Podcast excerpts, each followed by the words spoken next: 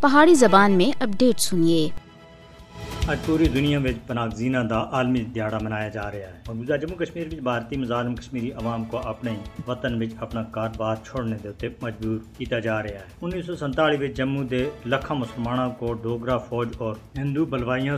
بے دخل کیا سا جبکہ ڈھائی سے تر لکھ مسلمانوں کا قتل عام اس کے علاوہ ہے انیس سو سنتالیس کے کہنے کے ہوں تک پینتی لکھ سے زیادہ کشمیری بھارتی مظالم کے بچنے کے واسطے آزاد جموں کشمیر پاکستان برطانیہ اور دنیا بھر کے پناہ کے دے ہوئے ہیں۔ مقبوضہ جموں کشمیر کی مسلم اکثریت کے وجود کو بھی غاسپانہ اور ناجائز بھارتی قبضے دی وجہ تے سخت خطرہ لاحق ہے۔ مقبوضہ جموں کشمیر وچ مسلمانہ دی جبری بے دخلی دا مقصد ادھر دی آبادی دے تناسب کو بٹانا ہے۔ مودی حکومت مسلم اکثریتی مقبوضہ جموں کشمیر کو ہندو ریاست وچ بٹانے دے تے تلی ہوئی ہے۔ کشمیری عوام تنازع کشمیر دی وجہ تے کئی صدیاں دے مشکلات دا شکار ہیں۔ تنازع کشمیر دے حل ہونے تک کشمیری مہاجرین اپنے گھراں کو موڑ کے نہیں جا سکتے کیونکہ نہ صرف انہاں دی عزت و عصمت بلکہ جان اور مال بھی بھارتی درنہ دے رحم و کرم دے ہوتا ہے۔ لہذا پناگزینہ دا عالمی دن اس گل دا تقاضا کردا ہے کہ مسئلہ کشمیر کو اس دے عالمی تناظر یعنی اقوام متحدہ دی منظور کیتی ہوئی قرارداداں اور کشمیری عوام دی